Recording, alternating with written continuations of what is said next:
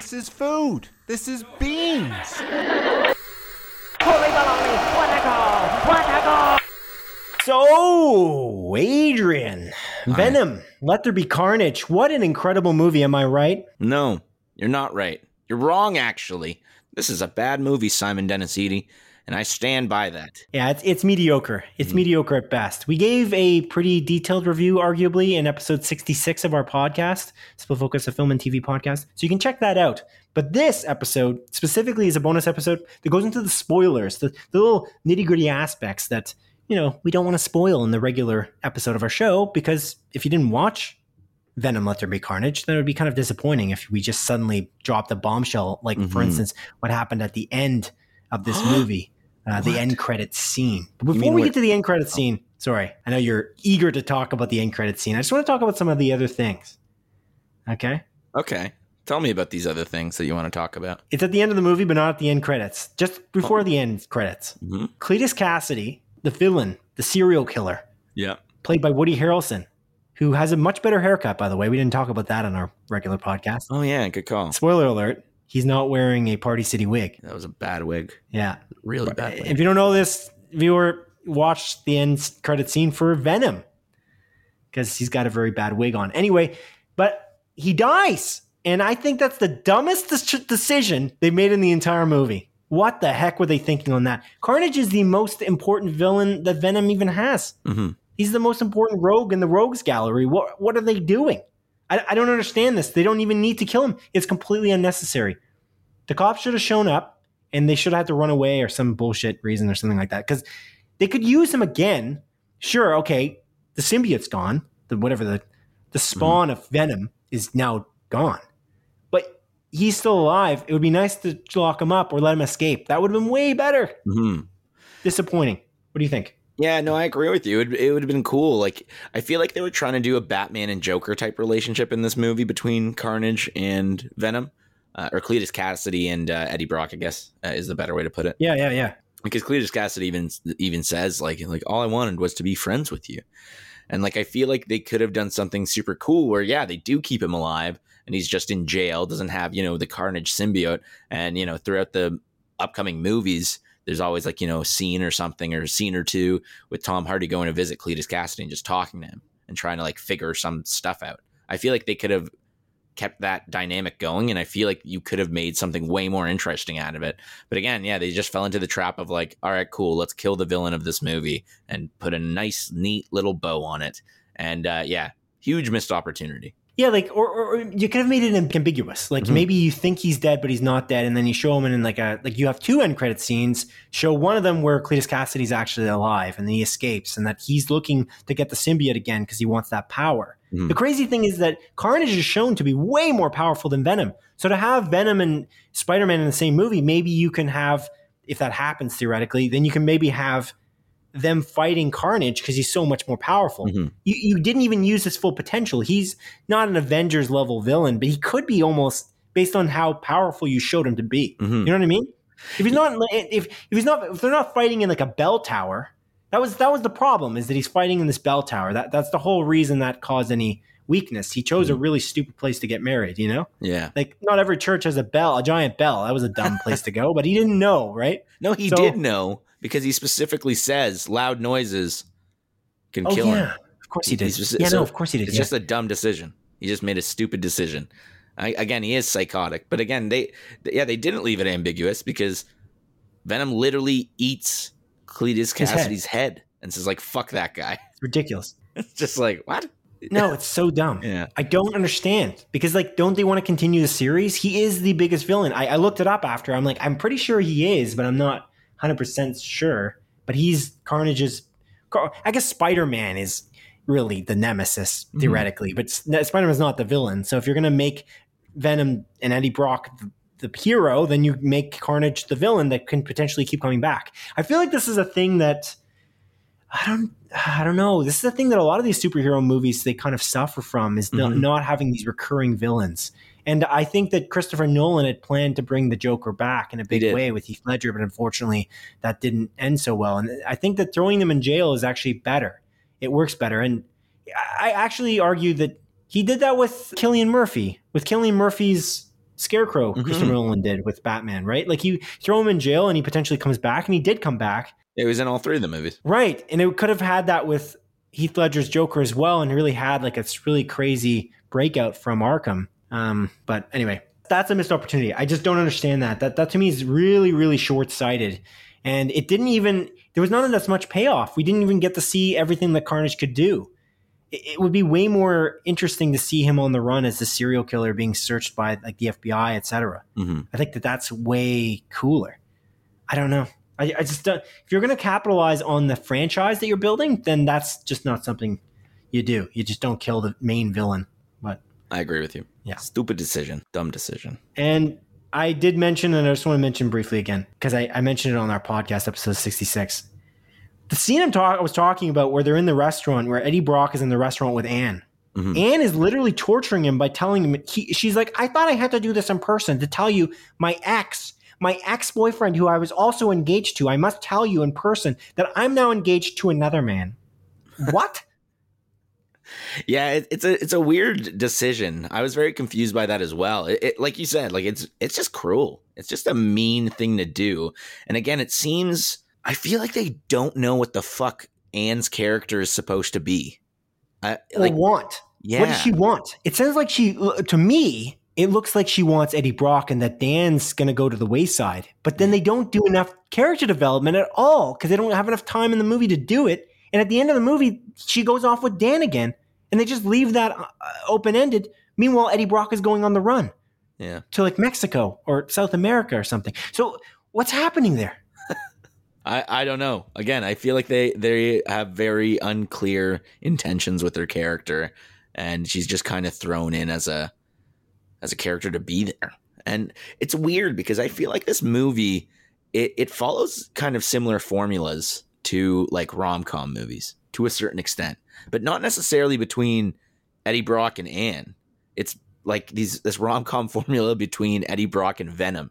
You know, like they're together. It's a rocky relationship. They break up. They split apart for a bit of the movie. Then they get back together because they realize they need each other. It's a very like just typical rom com s movie with action spliced into it. Um, and yeah, like uh, again, yeah. I, uh, yeah, Anne's character is just poorly done. Most of the characters are though. They just don't develop that relationship in the way that they could have, and they just make it the butt of a joke. Mhm. Like for, Venom seems to want to have sex with Anne. Yeah, Like you know what I'm saying? Like it's a very weird dynamic, and it just it, it's cringy. Actually, the convenience store scene. I, I thought that was very weird. it's uncomfortable when she's like It's odd. Flirting with Venom, who's in like this old Asian lady convenience store owner body, and it's like this. It's yeah. Again, I, I feel like it's made made for laughs, but it's more uncomfortable than than funny. I know. Oh, so if you didn't watch episode 60 or whatever, listen to episode 66 of our podcast. You might think that I hate this movie. I don't. I do really think it's mediocre and that the fight scenes are quite good. The acting from Tom Hardy and Woody Harrelson is quite good. I thought that the relationship between Venom and, and Tom Hardy is a focus of the movie and it's done okay. The problem with it overall is the comedic aspects and the way that the dialogue is written. That's what I said basically in a nutshell. And in one sentence, I summed up what I said in episode 66. Yeah, Um, but the reason why we're doing this a closer look is because there's so many damn spoilers.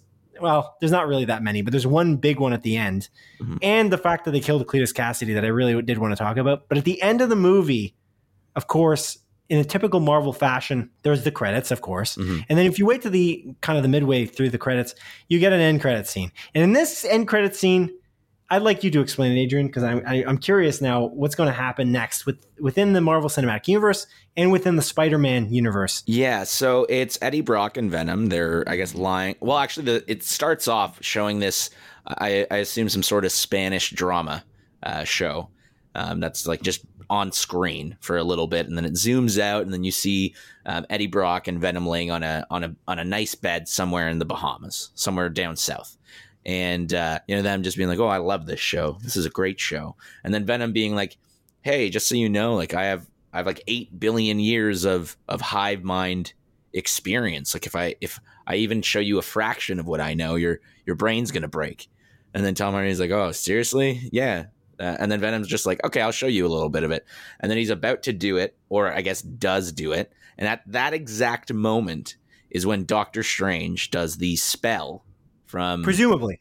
uh, don't yeah, know. presumably from uh, Spider-Man: No Way Home, because it seems like Tom Hardy and Venom are now in a different universe. Like they they've switched to a different universe. The room changes, everything around them changes.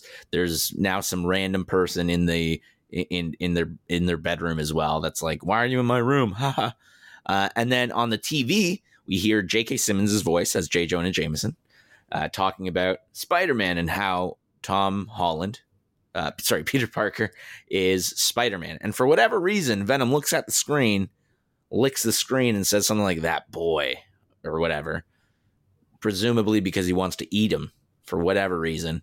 And then the then again the, the scene ends. And uh, initially, I was like, "Whoa, this is quite wild," but then I started thinking, "This could be bad. This could not be a good thing." And why does Venom want to eat Spider Man all of a sudden? Like, why, why does he have this infatuation over this man, Peter Parker? And it's interesting because one of my uh, friends that I was actually talking uh, about this to, he actually made a pretty good point about um, why Venom might, you know, want to eat Spider Man. It's because he says that it's like hive mind knowledge. Um, and maybe in one of these multiverses, Venom realized or gain the knowledge of what that Venom from that universe knows about Spider-Man.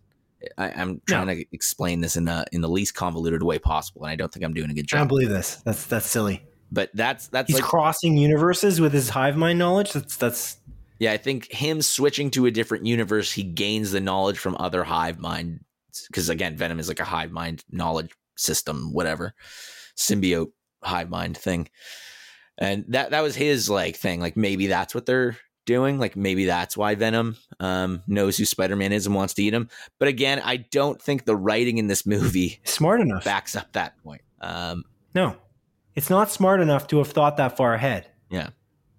This is a. This is reminds me of a scene in The Walking Dead.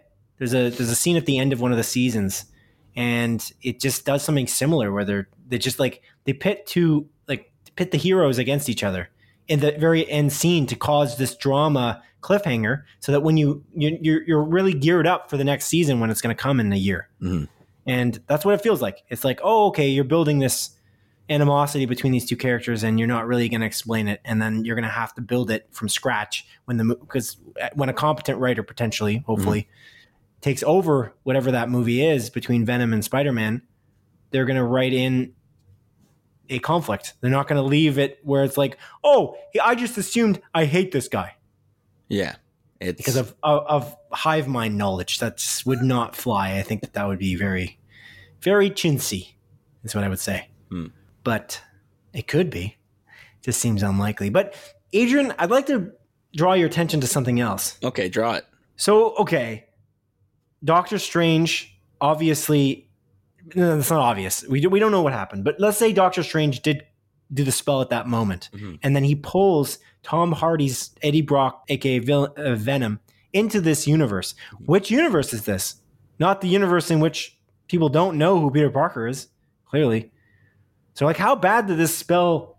How bad did it fail? That's my question. Is like, what what happened there? I don't Like know. in terms of Spider-Man: No Way Home, and I think the question that is on your mind as well is: Are they bringing Venom into the Spider-Man: No Way Home Movie. movie? It's definitely possible.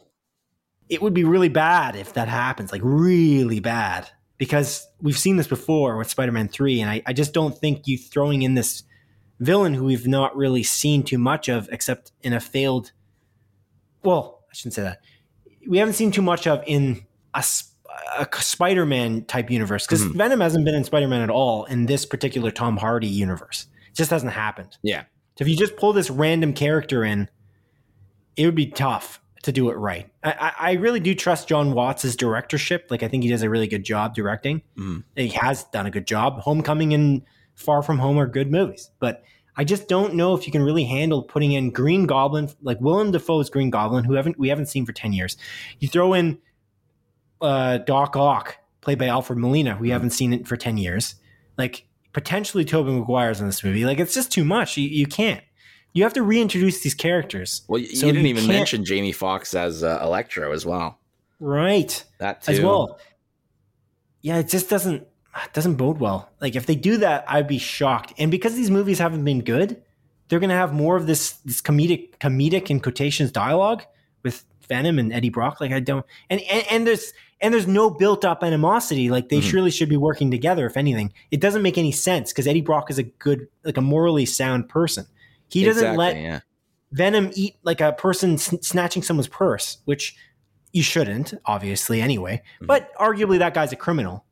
So, you know, in the movie, Venom left over Carnage. You know what I'm talking about, right? Yeah, exactly. I know exactly what you're talking about. Um, You would think that maybe he would let Venom eat that guy. That's what I kind of thought. I'm like, well, that would still not be morally correct. And he Mhm. doesn't let him. So I'm like, okay, this guy's really quite good. Eddie Brock's a good guy. mhm. So he's going to go eat a boy? He's going to let him eat a child? yeah, I guess like when you put it like that, definitely like it doesn't. Yeah, it wouldn't make any sense, and I can't really imagine how Eddie Brock's character and Venom would like why or like what what the what the purpose would be to team up with you know Doc Ock presumably or you know Willem Dafoe's Green Goblin or whatever or uh, Jamie Foxx's Electro. Like it, it seems just out of place, and it wouldn't make any sense because I imagine we're getting like it seems like we're gonna get some sort of like Sinister Six thing out of this movie, like this multiverse of uh, sorry, um, No Way Home movie. Like at the very least, we know of three villains. It, they could probably fit in another three realistically, but it again, like you said, it seems like a lot to juggle, and you can add in characters relatively easily, but not when there's so much baggage, if that makes sense. Because although there is baggage with you know Alfred Molina's like Doc Ock and Willem Dafoe's Green Goblin and you know Jamie Foxx's Electro to a certain extent, I think since the Venom movie is just so much more recent, you're bringing all of this into this very well defined and awesome, you know, MC universe. It, I, I I can't imagine it going well. I, I I have to agree with you on that. I just don't think that. I don't know. I just don't know how the spell went. I, I, had questions about that because I thought that the whole point of the spell was to make people forget, but then it maybe rifted people into the universe. Sure, Hmm. but, But then I- they wouldn't have seen that on the TV, though. Yeah, That's the thing. I think the spell failed though. But it, did- how could it feel the op? it- Maybe it could have failed the opposite way. My hmm. girlfriend said something pretty funny. Actually, she's like, "How how bad of a wizard are you if a boy talking to you makes you fuck up a spell that bad?" That's a good point. Yeah, I wonder how they're going to explain that. I, that's the weird thing in the trailer. That I, there's the only thing in that Spider-Man No Way Home trailer that it's just ridiculous. Like it's Yeah. it's ridiculous in a way if you think about it in depth. But you're, I think because John Watts is competent and the writing staff is likely going to be competent for the movie, the screenwriters. Yeah. I think it doesn't matter. They're going to play it off properly. They're going to make it so that he tells them to stand outside of the circle that he's building the spell, and because Tom Holland's Peter Parker is kind of stubborn. He doesn't do that, and he's like, "Stand away, back up, back up." And he doesn't back up. They don't want to throw that into a trailer, though. Yeah, So you're going to make it look like really fast and exciting. So you just don't put that in the trailers. That that's what I'm thinking happened, but I'm not sure. And I I do hope that they explain that because that, that is really stupid. Mhm.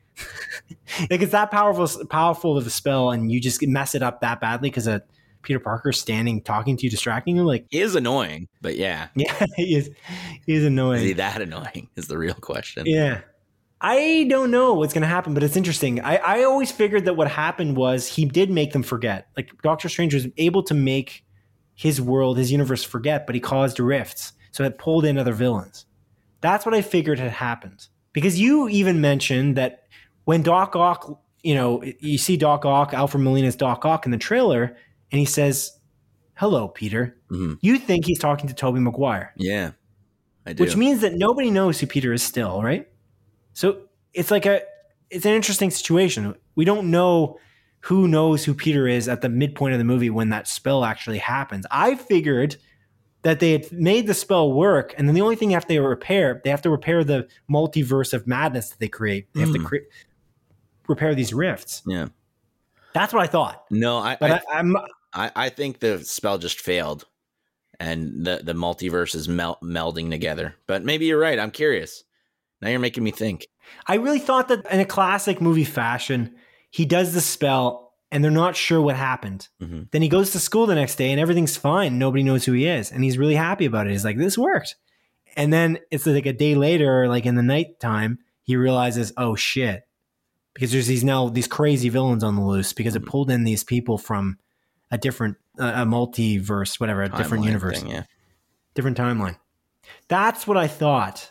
I thought they were going to do that classic moment where you're like, oh, wow, everything's okay again. Like it starts, the movie starts really rocky. He's like, people are, you know, taking pictures of him. He's like a celebrity, but they're wondering whether they should throw him into jail, whatever. Mhm. He's maybe going to court. And then the next step is fix it with Doctor Strange. And it's like, oh, it's fixed, but it's not really fixed, is it? And then you got to fix the bigger problem because the first problem was never as big as the as the fact that you just opened up the world to the entire Spider-Man Rogues Gallery. Mhm. That's what I thought the movie was going to be. It- it- Yeah. But I guess I could be wrong. And then they could throw Ven- Venom into it because Sony meddles in everything. And if they do that, it's going to be a bad movie. I'm Mhm. calling it now. If they put Tom Hardy's Eddie Brock into the movie, into Spider-Man No Way Home, I can't imagine it being good. Yeah. I just I can't. It just means that there's again studio meddling. People love Venom. We gotta put Venom in Spider-Man Three. Sam Raimi didn't want it, and it happened anyway, and it was a disaster. It's a very Yeah. badly reviewed movie. Fans don't like it. So Yeah. who won on that situation? Nobody, Simon. Nobody won. Sony. Sony won. They made millions of dollars. Oh yeah, fair point. It sold a ton of tickets. Did, yeah. So they actually did win in that regard, but then they they bo- they kind of ruined it for the next iteration Mhm. uh, because Andrew Garfield's Spider Man I don't think put up the same numbers afterwards or, or did it as well just because it's the hype kind of just the hype factor dropped. But Yeah. anyway, so yeah, Maybe Morbius will be in the movie as well. Jared Leto's Morbius. Remember that movie's still coming. yeah, I know. They released a trailer for that like a year and a half ago. I know it's crazy. Yeah. This is a crazy situation. I've always kind of been worried about this. This has always been in the back of my mind. How is Sony going to ruin this Tom Holland Spider Man universe? And uh, I don't know, but it seems like we're in a, a closer spot of Look. ruining it than we are of making it even cooler. And I really did look forward to Spider Man No Way Home. So, Yeah. I don't know. I'm still excited for the movie. Um, and again, like I, I, I do agree with you. Like I am a little bit nervous. Like, is it going to be bad if they try to cram all it, all of it in? But I'm confident. I think it's still going to be good, and I, I think everyone's going to enjoy it. And I think it's going to be one of the biggest movies of all time ever. So yeah, ah, you're still the chef of the Spider Man No Way Home kitchen. You, you, you haven't. know it, baby. You haven't dropped your, your butcher knife, have you? no, I have not. I have not. Little ladle. Yeah. All right. But anyway, Venom. Let there be carnage. Not a good movie. And that's my final thoughts. And your thoughts on that uh, end credit scene? initially intrigued, finished worried. Okay, I like that. Yeah, I thought the movie was mediocre, and the end credit scene was very worrying, but intriguing at the same time. Yeah, very good, very good. Oh, my point about the end credit scene, by the way, was that maybe if he's not in the universe with the other villains and the No Way Home universe, maybe what's going to happen is they're just going to make it a different universe in which they split off the multiverse when they Mhm. made the spell. So it's just the Tom Holland who's still known by the world now fighting Venom in a different universe. But that's kind of less interesting, though, isn't it? Yeah, it It's is. less hype. It is. So I'm not sure that that will be the case.